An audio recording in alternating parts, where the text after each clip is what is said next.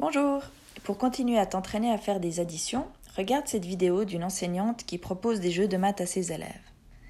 Tu peux regarder la vidéo maintenant et revenir ensuite écouter cette consigne jusqu'au bout, car je vais te donner des précisions pour certains jeux. Voilà. Pour jouer, il va donc te falloir deux ou même quatre dés si tu as. Pour le jeu de la bataille, si tu reconnais déjà bien les nombres sur les dés, tu peux directement jouer avec deux dés.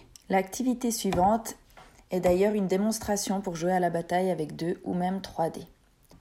Et pour le dernier jeu, sur la représentation des nombres, le jeu des tours, tu peux dire à tes parents d'utiliser des nombres jusqu'à 20 et non jusqu'à 10. Voilà, amuse-toi bien.